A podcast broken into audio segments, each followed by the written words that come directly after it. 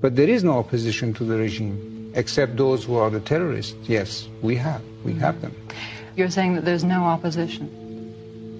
I know you've been frequently questioned about allegations of torture practiced by your secret police, and I must ask you this because it does concern Americans.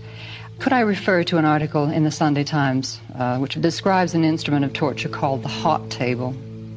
which is said to be used by SAVAK, and they say that it's an iron frame covered with wire mesh that's electrically heated like a toaster, and prisoners would be strapped to the table while it was heated until it became red hot. Do you have any comment to make on that? I mean, it's Is a it terrifying really allegation. something that you will ask in a television interview from a responsible man like me? Well, yes, I think you're precisely the person I should ask about. it. It's so rubbish that I'm not even going to bother to It's rubbish. Uh-huh. answer to you.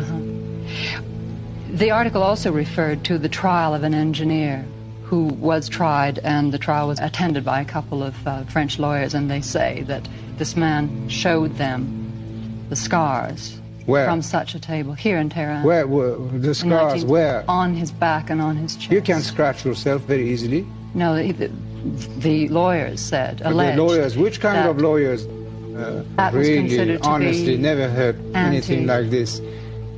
But you are really exaggerating. This is not serious, this kind of interview. I'm not going to answer to you anymore.